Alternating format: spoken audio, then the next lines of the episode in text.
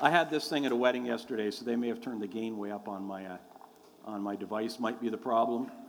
Uh, I usually take it when I'm doing a, an outdoor wedding because usually the stuff they have is not going to work. so, so anyway, uh, you know, I have to bring my own. Now, did you guys notice something this morning? Hello, you see that? It's amazing. Yeah, I didn't have to go in and it was already, you know, you just flicked it over and it was there. Did you see that? Hallelujah. The simple things in life that make me happy. Uh, very, very good. Uh, amazing uh, little teeny box about this big. And uh, you plug the cables into it. It's called the HDMI uh, Doctor. And uh, costs a whole hundred bucks, and away you go. And uh, there you are. Hallelujah, hallelujah. I'm a happy man. Some of you have no idea what I'm talking about, but it is uh, just fantastic. How are you doing this morning? Amen. You're looking good. I got to tell you, you are looking good. You're a little sparse today. I can tell it's summer still, you know, people on holidays and all that kind of stuff. And and uh, end up being away. Uh, my, I'm going to be away. I don't know if my wife's coming with me, but I'll be away next Sunday. I'm going to be uh, preaching in Oshawa at the Durham uh, Christian Fellowship, uh, filling in for uh, John there, and I've been working with him and helping to give some leadership oversight to the church and meeting with their leadership team and with, with Ken and stuff. So when he was going to be away, he asked if I'd fill in. I said, absolutely sure. And I think Barry's filling in there in October or something, aren't you? Or are you trying to go to you're trying to pawn that off on me so you can go to Dallas or something, aren't you? That's what I heard. Yeah, anyway, so. California. California? All right, yeah, there you go. Anyway, but um, it is awesome to be here and awesome to be able to talk to you this morning. Uh, you know, I'm just going to, I, I kind of have to do just a little quick review only because it really relates directly to what I got to say this morning. Today I want to talk about doing from chair one. And uh, I told you I was going to get to this eventually, to the, the, the doing part, because we've been talking about the being part for so much.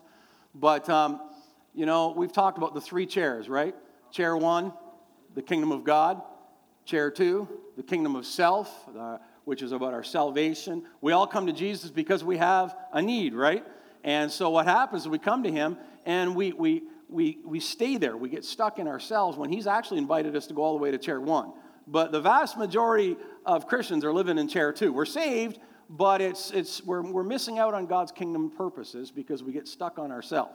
And then there's chair three, which is the kingdoms of this world. You know, that's where we are before we meet Christ. And, uh, and so, you know, we're stuck in all, the, the Bible talks about us being, you know, prisoners and slaves to sin, uh, you know, to the kingdoms of this world. And then we hear the call of God. We, we, we head toward chair one, but we get stuck in chair two. And, you know, living out our full potential is about getting to chair one. And uh, that's where we want to live and where we want to dwell. And then last week I talked about the fact that the lie we hear all the time in our heart is that our work is the deciding factor in the outcome of our life. This is what's sold to us through the world. It's, it's all based on your work. But the truth is, grace is the most important deciding factor in your future and in the outcome of your life. It's God's grace. It's not, it's not what we do, uh, it's our grace uh, the grace of God, I should say, that is there for us. And then I talked about the passage in 1 Corinthians uh, 1 where it talks about uh, the Jews requesting a sign and Greeks wisdom, and how the, the preaching of Christ and crucified is a stumbling block to the Greeks and foolishness to the Jews. A stumbling block to the Jews because it was an insult. Remember, it can't be that easy. There's no way it can possibly be that easy because they were, were from childhood right up raised to follow the law. The law was how we honored God, the law was how we became qualified for eternity. And it was foolishness to the Gentiles because their rational mind could not conceive of how this could possibly work.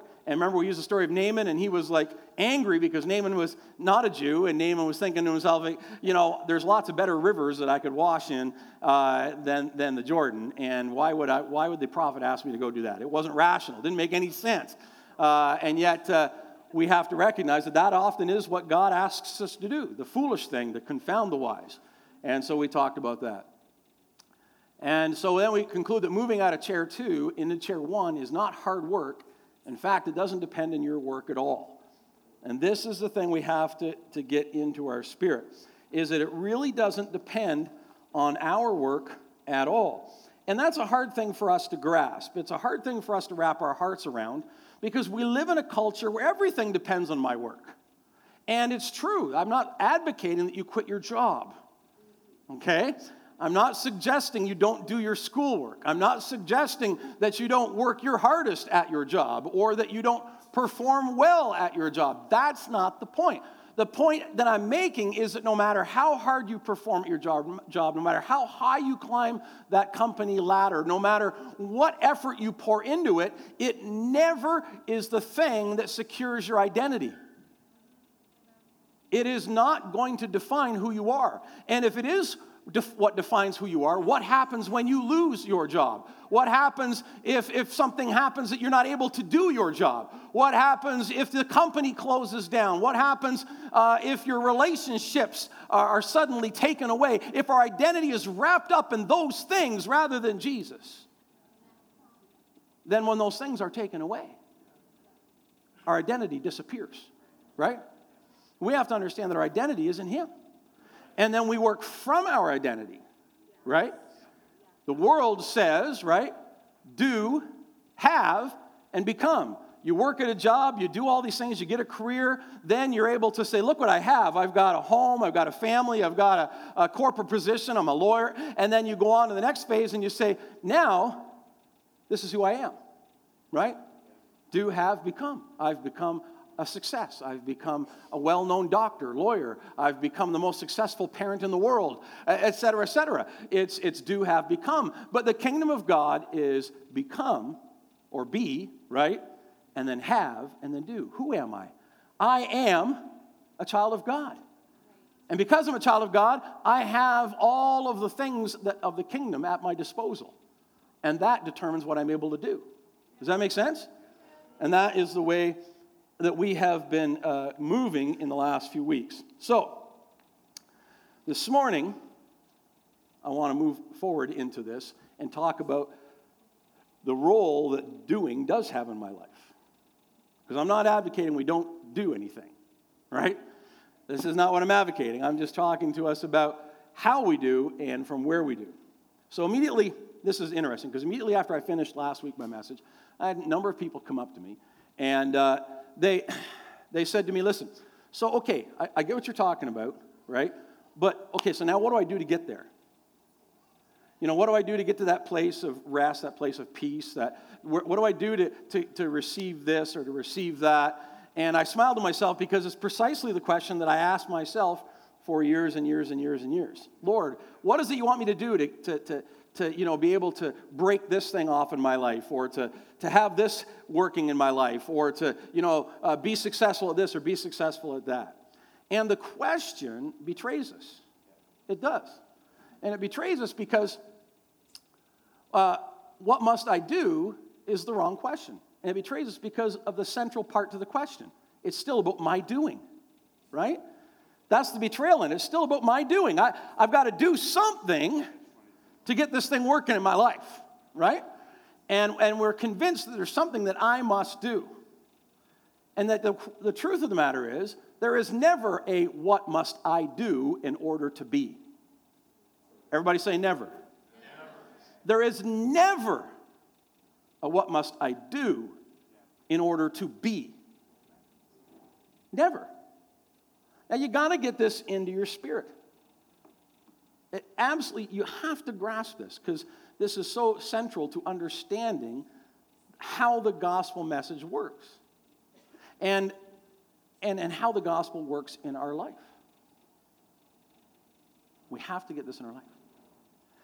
The question, what must I do, can only be asked if it's asked in the right context. And this is what we're going to talk about this morning.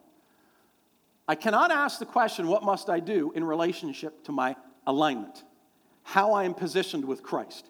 I'm a son, I'm an heir, I'm a daughter. Do you understand what I'm saying? There is no do for alignment, right? We never ask the question in connection with our alignment, right? I can only ask the question, what must I do in relation to my assignment? Okay? It's pretty good alliteration, isn't it? That's, that's awesome, yeah. Came up with that this week, thought that was pretty good. You know, I cannot ask the question in relationship to my alignment. And that's what most of the time we're asking the question about because we want to, we want to make sure that people are happy with us, that we're performing well, that God is pleased with us, that God is happy with us, that I'm in the will of God. I hear that all the time. Right? And when we ask the question, must, what must I do? And if, the, if, if we're asking the question in relation to anything to do with our alignment with God, it's the wrong question. We can only ask the question if it's in the context of my assignment from God. Right? So I can ask the question if I know that, that my, you know, my job is, uh, you know, as a counselor, then I can ask God, you know, what must I do, uh, you know, to improve my counseling techniques? I can ask that. But I can't ask it with respect to my uh, alignment, my identity. I can't because that comes from Jesus Christ. That comes from who I am in Him. Somebody say amen. amen. So, in other words, there's nothing that I can do to affect my alignment with God. Now, do you believe this? Yes. See, I think we say we believe it, but we have a hard time living it. You know, we, we end up falling into sin, right? And we think to ourselves, okay, I don't ever want to do that again, God. And we feel like our alignment is somehow out right now because of the sin, right? So we say to ourselves, I got to fix this. Here's what I need to do. I need to read the Bible. I need to pray. I need to fast. I need to do this. I need to do that. And we go through a whole litany of things to try and fix our alignment. And then we say, ah, now I finally got it down. It's like I told you two weeks ago. You know, I did that with television, right? And watching the news. I, I, I, I fixed the problem by taking the TV, wrapping the cord around it, stuffing it in my basement. Gone for six months, and my alignment was perfect. It was perfect. Me and Jesus like that. And then Sherry was like, you know, could we maybe, you know, get the TV back up so, you know, when I'm doing some cleaning and stuff, uh, you know, Ryan could watch some of the kids' shows on TVO or whatever. And I was like, yeah, sure. Oh, yeah, because me and Jesus, like that, right? So, yeah, I can do that. I bring the TV up. Guess what? I'm watching the news 24 7 again as soon as we put the thing in the living room because it never had anything to do with my doing the putting it in the basement was an act on my behalf to try and fix a problem of alignment, which can only be fixed by being in proper relationship with Him. Do you understand what I'm saying? And that's all heart issue. That's all stuff. All I can do is just say, Jesus, I need your help. And all I can do is just say, forgive me. And all I can do is just trust Him. And all that, uh, that self discipline, if it's trying to fix an alignment problem, it'll fail you because you don't save yourself. You don't fix yourself. You don't repair yourself. Jesus does that. What you need to do is say, God, here I am. You need to keep open lines of communication. You need to find accountability partners. You need to be somebody who's honest about all this nonsense in your life. And Jesus is the one who heals us. Someone say, Amen. amen. We don't heal ourselves, Jesus heals us. Amen? All right. If I'm not making any sense to you, Lord help you. Hallelujah. now, Jesus is the one who's done it. It's his love, it's his sacrifice, right? He, he paid the price for my sins, all of them, past, present, and future. Right? Either that's the truth or it's not. If it's the truth, then I need to live and reflect that truth. He's the one that has made me an adopted person into his family. I'm a son, not because of any work I did, but because of Jesus, right? I'm grafted in the vine. I'm part of the family. I'm, I'm sitting in the living room with our Heavenly Father and I'm having chats with Him. Why? Because of Jesus. Not because of me, not because I'm good looking, smart, and educated, and all the rest of it. That's true, isn't it, dear? not because of any of that, but because of what Jesus has done. Amen? It's because of what Jesus has done. And I know sometimes the temptation is strong when we've messed up to think, I can fix this. I got this, Lord. No, you don't have this. And the reality is, you'll be right back in the kettle again, maybe even in the fire, if you don't turn yourself over to Jesus. Hello? Now, that doesn't mean self discipline's not important. It's just that self discipline won't fix alignment problems. Jesus fixes those. Self discipline's great in, in when it comes to your assignment, but it doesn't fix your alignment. Jesus' work fixes your alignment. Are you hearing me this morning? Okay. So, does this mean then that there's nothing for me to do?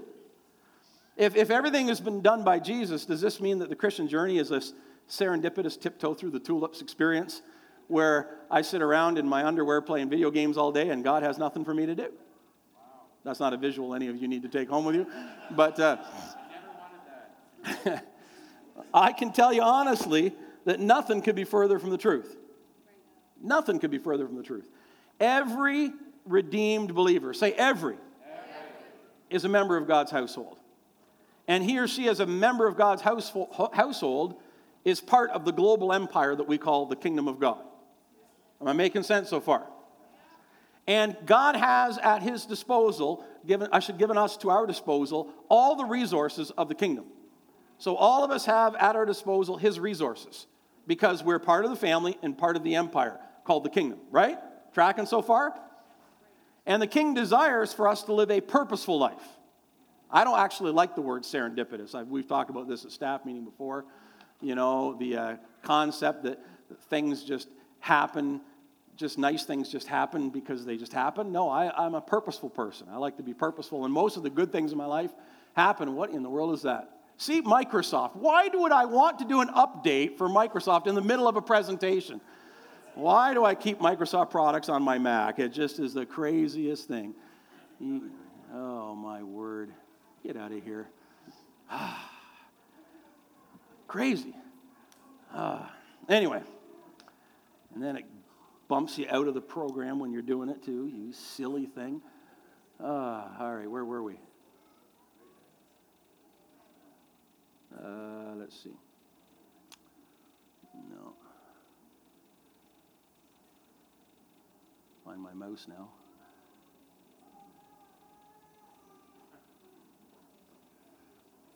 Uh,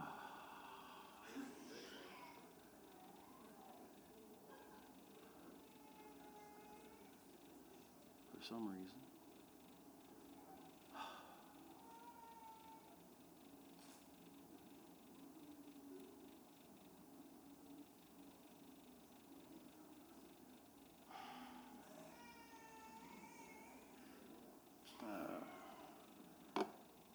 Excuse me. Sorry about that, folks.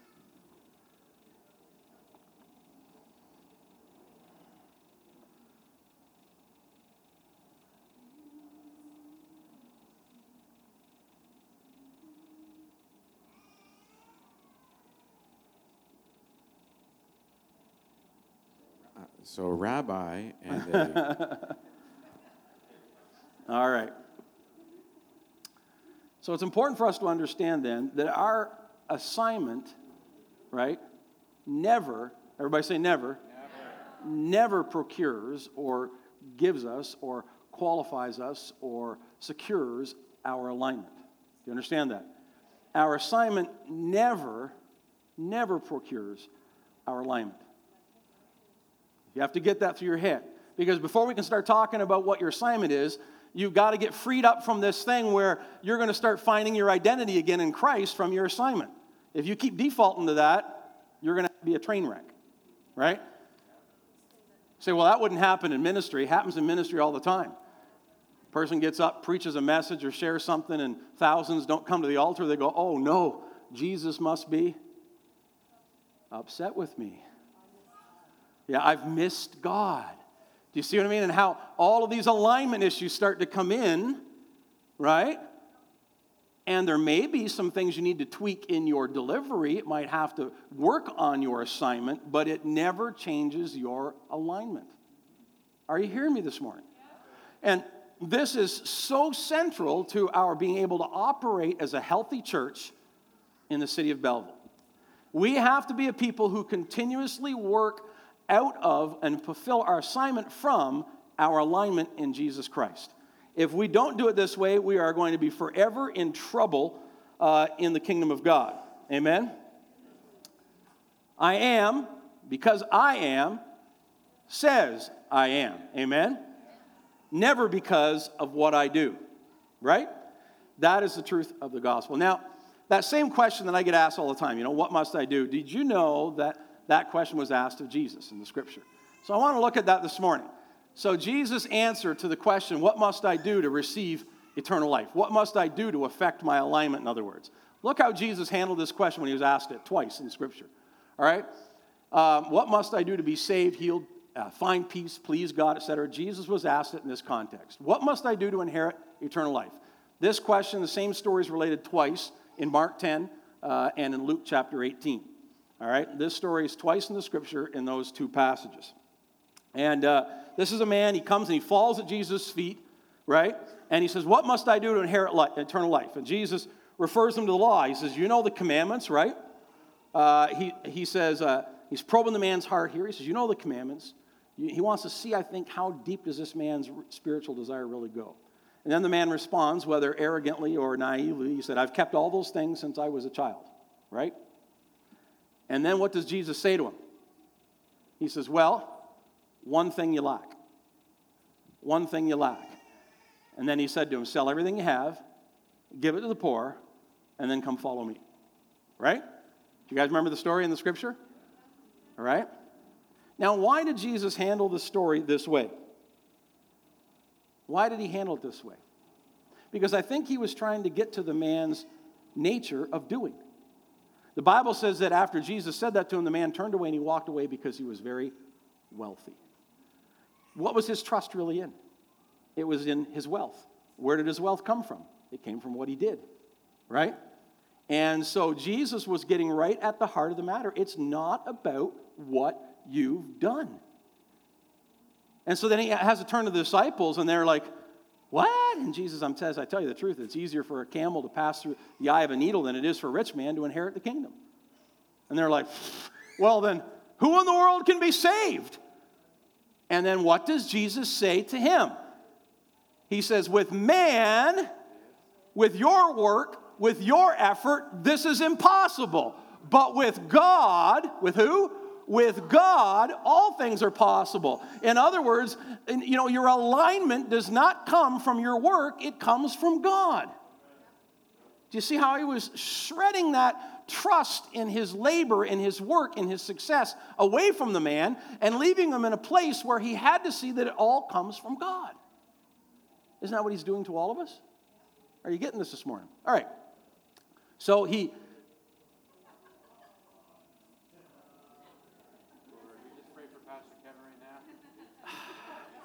Wiggle the cable on the back of the, uh, the thing there. I'm going to have to. Oh. All right. Did you get that this morning? He was stripping away that man's confidence in the flesh. Paul said in Scripture, he said, if anybody has reason to have confidence in the flesh, he said, I do. And then he went over all of his credentials, you know, how he was circumcised on the third day, how this happened, that happened. And he goes through all his credentials and he says, If anybody has reason to have confidence in the flesh, it's me. But my confidence is not in my flesh, my confidence is in Jesus Christ.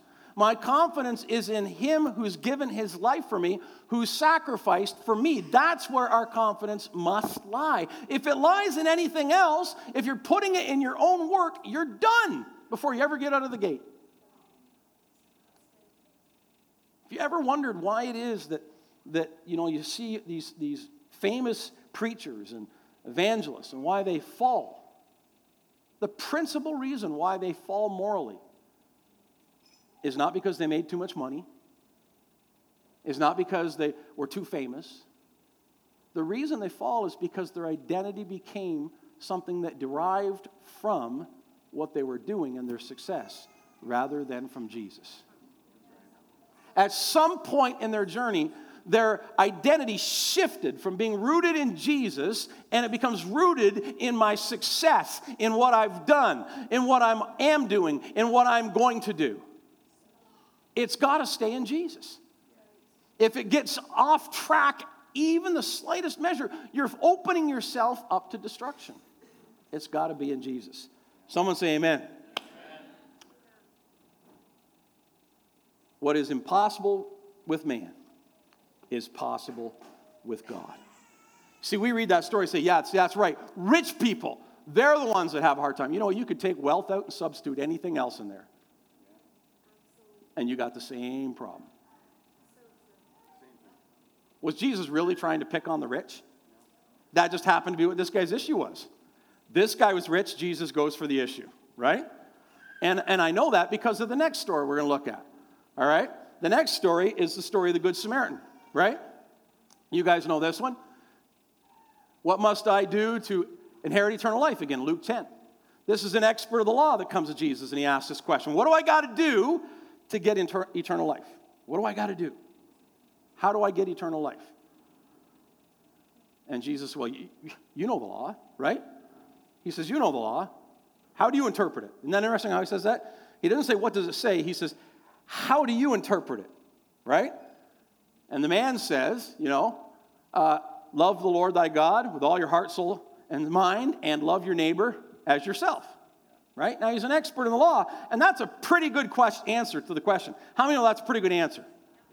That's a, a really, really good answer. And you would expect a good answer from an expert in the law. You would expect a good answer, right? You would. Now, here's the thing the original, he was quoting from the book of Deuteronomy, uh, ch- chapter 6, verses 4 to 7. He's actually quoting right from the book of the law. That's how good he was.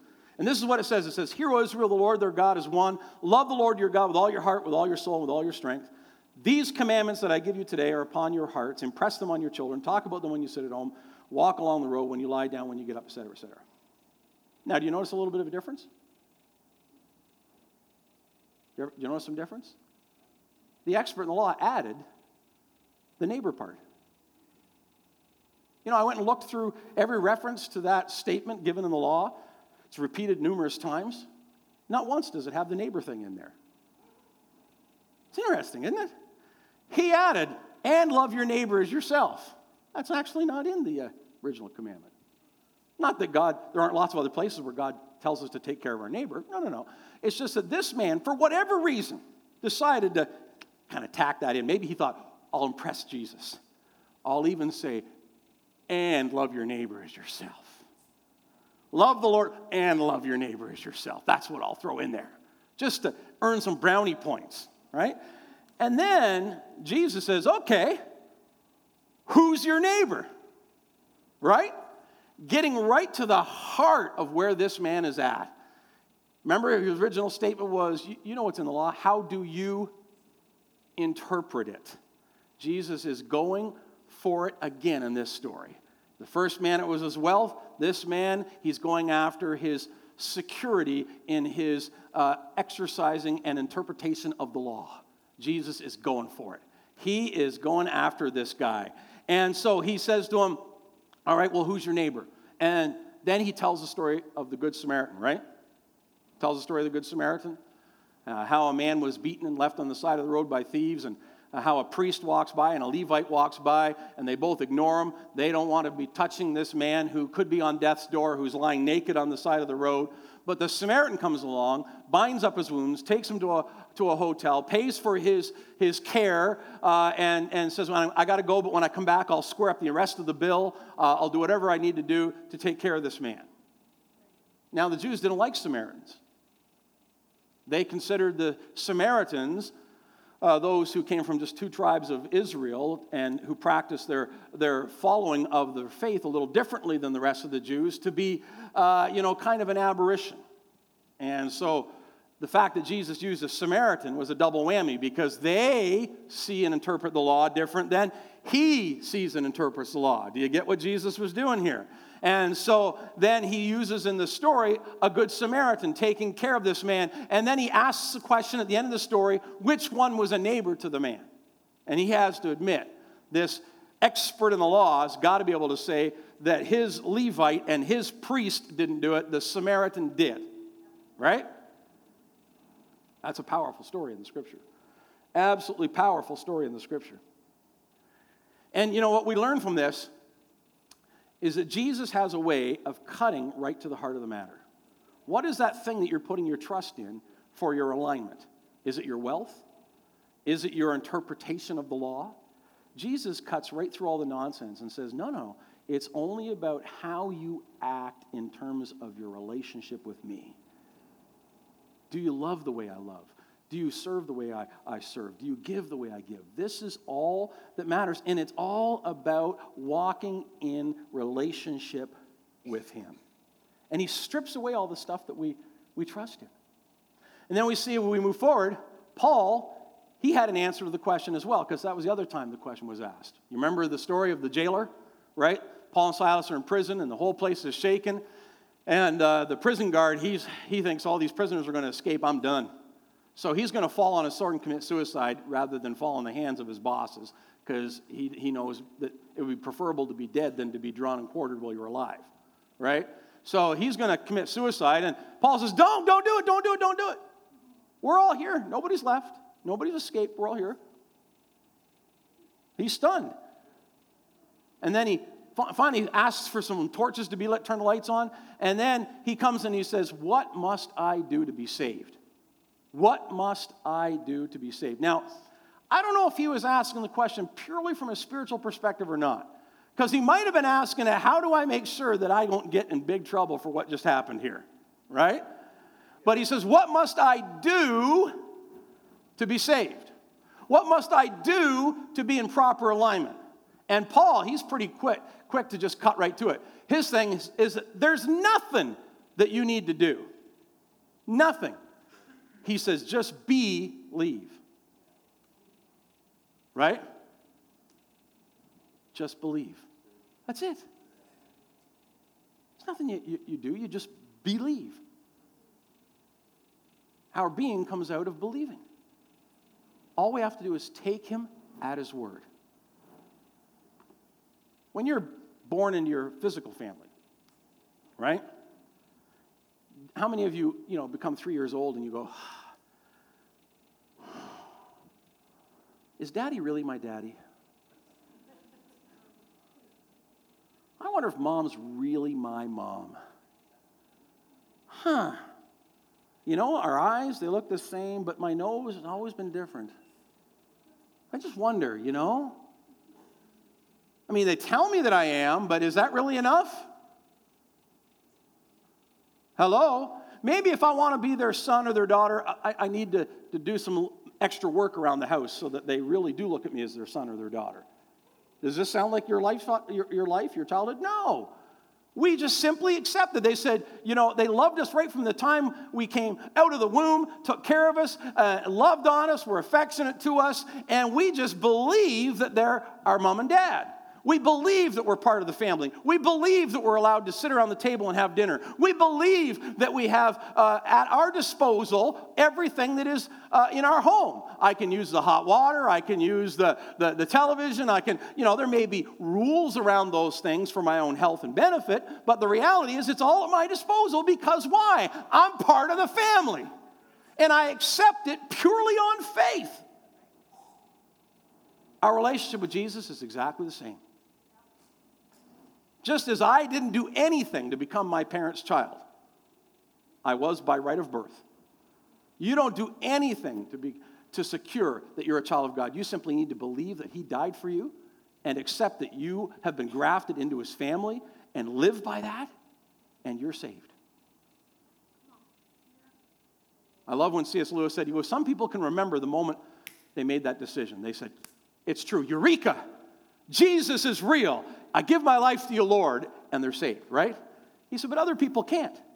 They just realize one day, wait a minute, I believe this. Is that person any less Christian than the person who went, Eureka? Right? No. He said, it's kind of like, you know, you're on a train, he says, from, from France to, to, to Paris to Brussels. And he says, and, and some of you, some people are on the train and they, they're actually looking out the window and they're cognizant of the journey. And when they cross the border from France into Belgium, they're able to go, oh, look at that, right? I'm in Belgium now, right? However, he said, some people on the train, they're kind of napping, not paying much attention, and then all of a sudden they go, hey, I'm in Belgium. And you know what? And some people, their Christian journeys like that. They wake up one day and they go, wait a minute, I actually believe this stuff. God, you're awesome. They're no less Christian than the person who was at the front, so aware of how deep all their sin was, fell on their face before God, weeping and moaning and wailing and gnashing of teeth, and said, Jesus, save me. Kind of like my wife and I's story. I don't know if she can really remember the day she gave her heart to the Lord, but I can remember when I did because I did a lot of hard living before I got to I came to Christ. But we're both equally saved. We're both equally his children. We're both equally loved by him, adored by him. Doesn't matter, you know, what that conversion experience looked like. It's whether I believe that Jesus is my Father, that Jesus is my, my brother, that I am saved and set free because of Him. Right? Are you getting me today? Some of you, your religious spirits are going, well, if you don't have a card that says when you actually gave your life to Jesus, are you really saved? Shake it up here. Shake it up. Come on. Ah, oh, Jesus. All right, that brings us around to the final point here this morning. Your work in alignment is simply believing. Your work in your setting your alignment with Jesus, being a son, a daughter, uh, you know, part of the, uh, the bride of Christ, all of that comes from believing. Everybody say, just believing. Just believe. That's it. That's it. Just believing. No one is justified by works. Everybody say, no one. We're justified by his grace. Amen? Ephesians 2 8 and 9 makes it abundantly clear. But for by grace are you saved through faith. That's the believing part, right? Through faith. Not of works, so that no one can boast, right? So that nobody gets to brag. We all come to Jesus the same way, Ephesians 2 8 and 9 makes it so clear. Nobody gets to brag. We're all there because of the work of Jesus, and the only thing we did was accept the truth and believe it, put faith in it. And we're saved, right? Those who don't have faith in it, who don't believe it, then they're still on the outside looking in. But those who do believe it, they're part of the family. Am I making any sense to anybody? All right. Proper alignment with God as a son and an heir comes only by grace. Everybody say, by grace. It comes by grace. It doesn't come by any work that you do. Alignment only comes by grace. Alignment only comes by grace. Alignment only comes by grace. All right. Alignment only comes by grace. Now, here's the rest of it.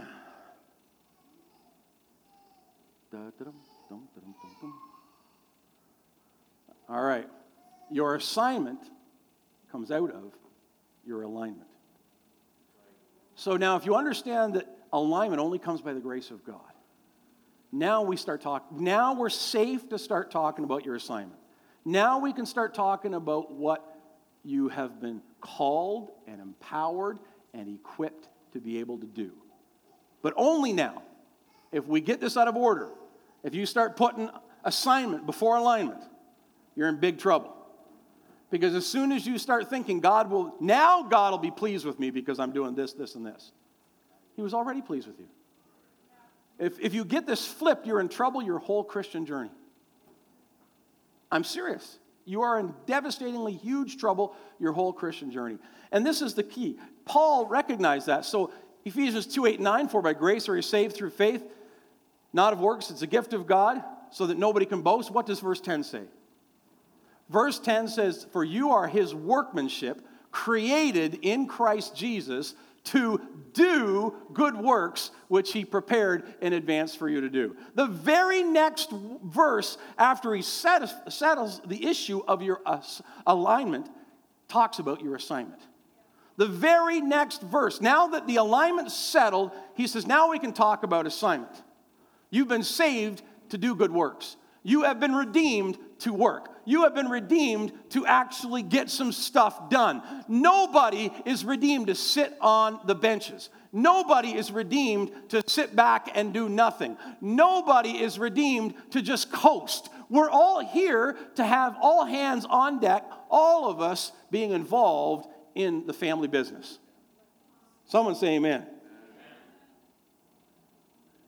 We are his workmanship, created in Christ Jesus to do good works. His desire is that we do, but our assignment has to come from our being, our alignment. This is seen throughout Scripture. Listen to some of these verses. My battery must have died. All right, here we go. Produce fruit in keeping with repentance. Hmm. Isn't that something? So after you're saved, after you've turned your life over to Christ, repentance simply means to go 180 degrees in the opposite direction. After you've done that, now keep fruit. Keep fruit. in that is reflective of it, right? Prove your repentance, he says, by your deeds. You don't get saved by your deeds, but you demonstrate, in other words, that you're saved by your deeds. Are you catching this? Live a life, Paul says, worthy of the calling you've received. Live a life worthy of the calling. You don't get your life through the calling, you live a life worthy of the calling. All right? Produce fruit, more fruit, and fruit that will remain. The fruit doesn't get you saved, the fruit doesn't secure your alignment, the fruit comes because of your alignment. Are you getting this? All of these verses are all speaking about the same thing. They're all showing us the same thing that because I'm in alignment with Jesus, He's able to give me assignments and I'm able to produce fruit. And that's the only reason I can produce fruit is because I'm already properly aligned. Now He can give me an assignment, He can give me stuff to do. If I'm not properly aligned and I, I go after assignments, guess what happens? I mess up every time. The fruit becomes about me. The results give me a puffed head. I mean, come on. We see it over and over again. If my results don't produce the, the fruit that I wanted, then I get defeated and discouraged and think that God doesn't love me. And on and on and on it goes. If, if, if I am working to secure my alignment with God, I will be in trouble my entire Christian journey. But if I accept by faith that I am his son, that I am an heir, and that all of the wealth of the kingdom is at my disposal, disposal to do the things that God has called me to do, I'll be able to do, and I'll be able to work, and I will be able to do so with grace, with security, with strength, with joy, and it will never, ever become something that I cannot handle or endure. Someone say amen. Hallelujah. God has plans for us. There is much work to be done.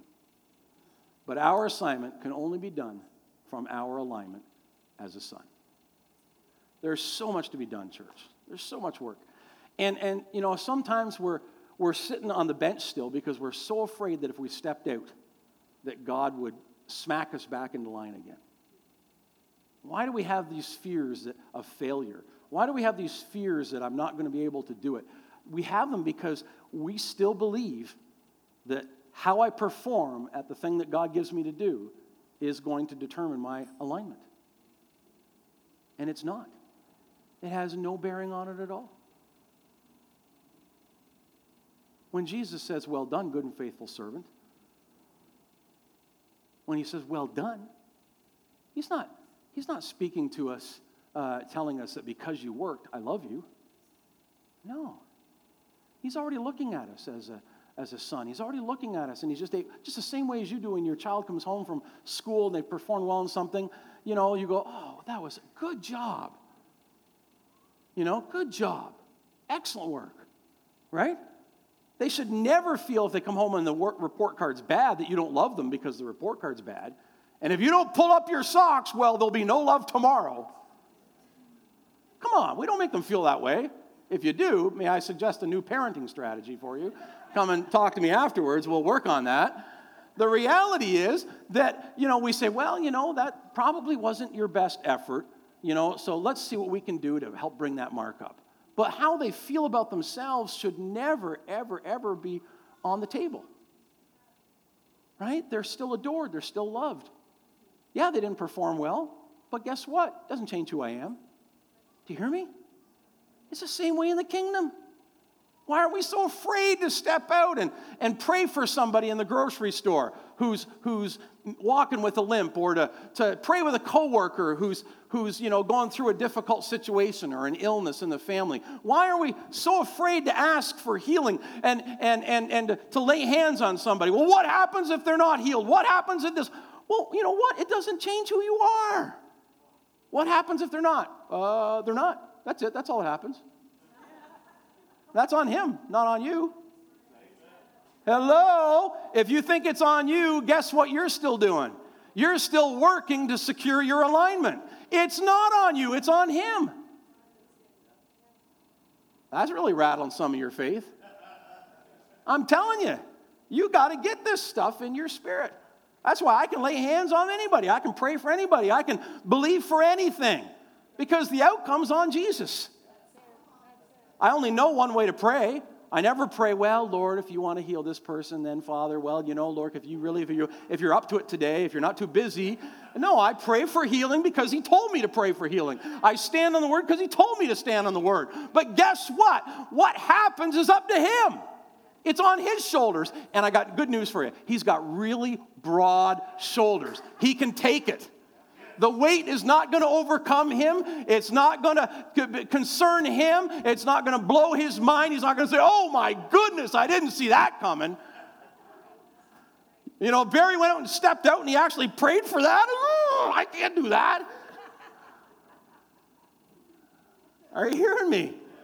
I mean, all these ideas we get in our head, the reason they're stuck there is because we still think how I perform is what determines my alignment, my relationship with God.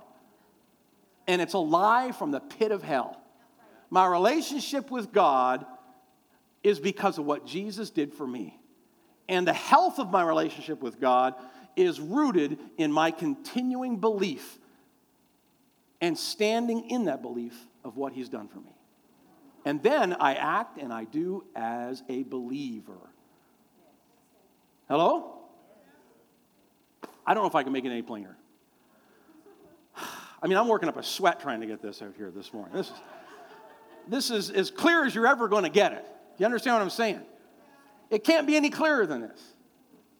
Everybody say alignment, alignment. Before, before, assignment. assignment. Alignment before, assignment. So, does God have things for you to do? Absolutely. Oh, tons of stuff for you to do. But are you ready for this earth shattering kaboom? What He has for you to do isn't nearly as important, isn't nearly as important as you accepting who you are. People say, well, does God want me to be an electrician? I don't know. I don't really think he cares that much.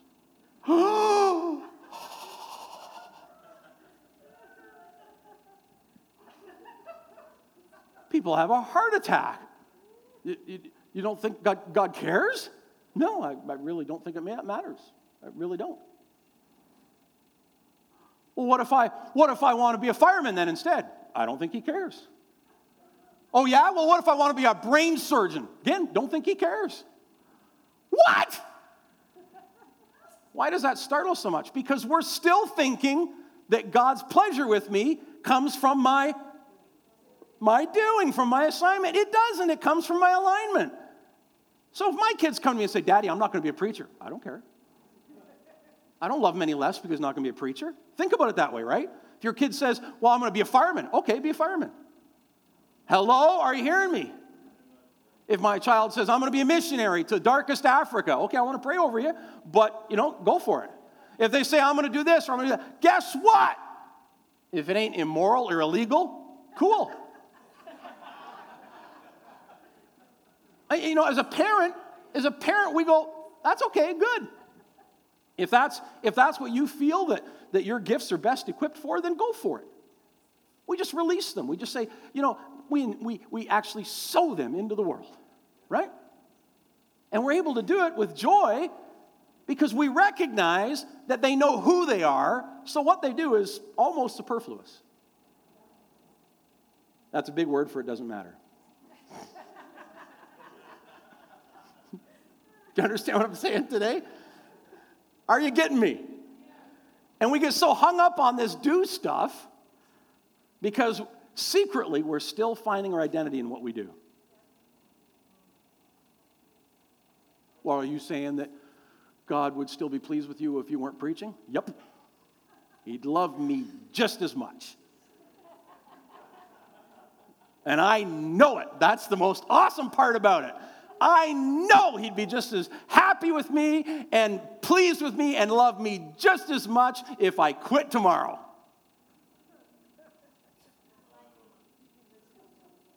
Now, does that mean I'd be happy with that outcome? No, I might be kind of miserable because I have giftings and I have anointings and I have things that, uh, that I envision in my life I want to do. But guess what? God would still love me exactly the same. It would not change his affection for me one bit. And when I can get that in my spirit, then I am free to do my assignment.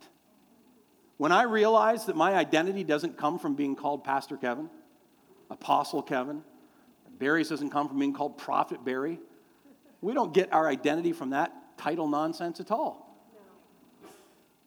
I don't get my, my identity from being asked to speak here or asked to speak here or do this or that. Neither does he, neither does any of us. Because we recognize our identity comes from who I am, and that was settled by Jesus. That was done by him. And what I do, here, here's a verse that's real. I'll just close with this one because this one will really throw you off. The Bible says this Delight yourself in the Lord, alignment and He will give you the desires of your heart. Assignment. Hello! Get yourself in alignment, and then He'll give you what your heart desires. You want to be a fireman, then go be a fireman. What a way to go. I keep mentioning fireman. Maybe I missed my calling. I don't know. But, or maybe it's because they really don't have to do anything except shine their truck until there's a, a, a fire. I don't know. But, uh, but you know, uh, the reality is that the Bible makes it very plain. Get my alignment and keep it straight, and then go do what's in your heart. But that's another message. All right, let's stand together this morning. Woo! That is good stuff. I really hope you're getting this in your spirit. Because the things that God has for you to do are huge but they're not dependent on how well you perform or your identity is not secured by any of those things that you do. It's secured in Jesus. And from the revelation of your security, God has got some great things He can do through your life. Great things He can do. Awesome things He can do. Mind blowing things that He can do. And it's when people get this, it's when churches get this truth. When churches get this truth, when a body gets this truth, they're the churches that get raised up and get, they capture a nation. Because they realize that God loves me and I can do all things through Christ because of Him giving me the strength. Amen? I can do it.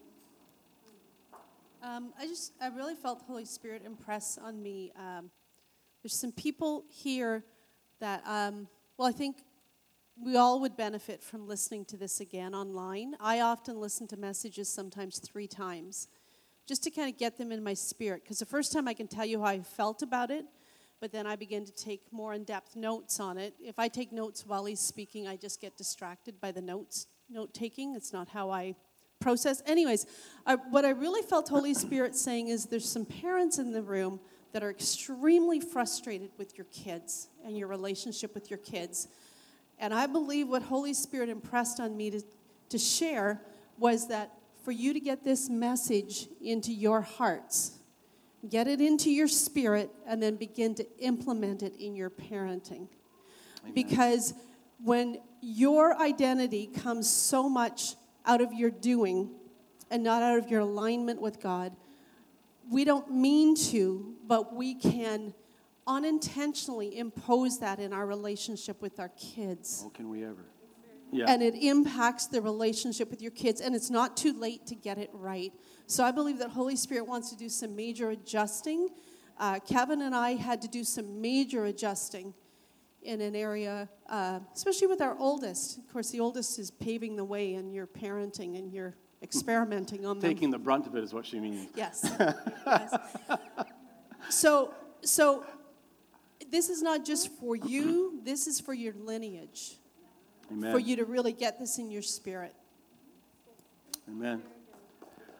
Um, we would like to just pray with you this morning. I, I know it's quarter to and your kids are out and they're not quite running around the parking lot, but they're ready to. So if you got children in children's church, you need to go get them.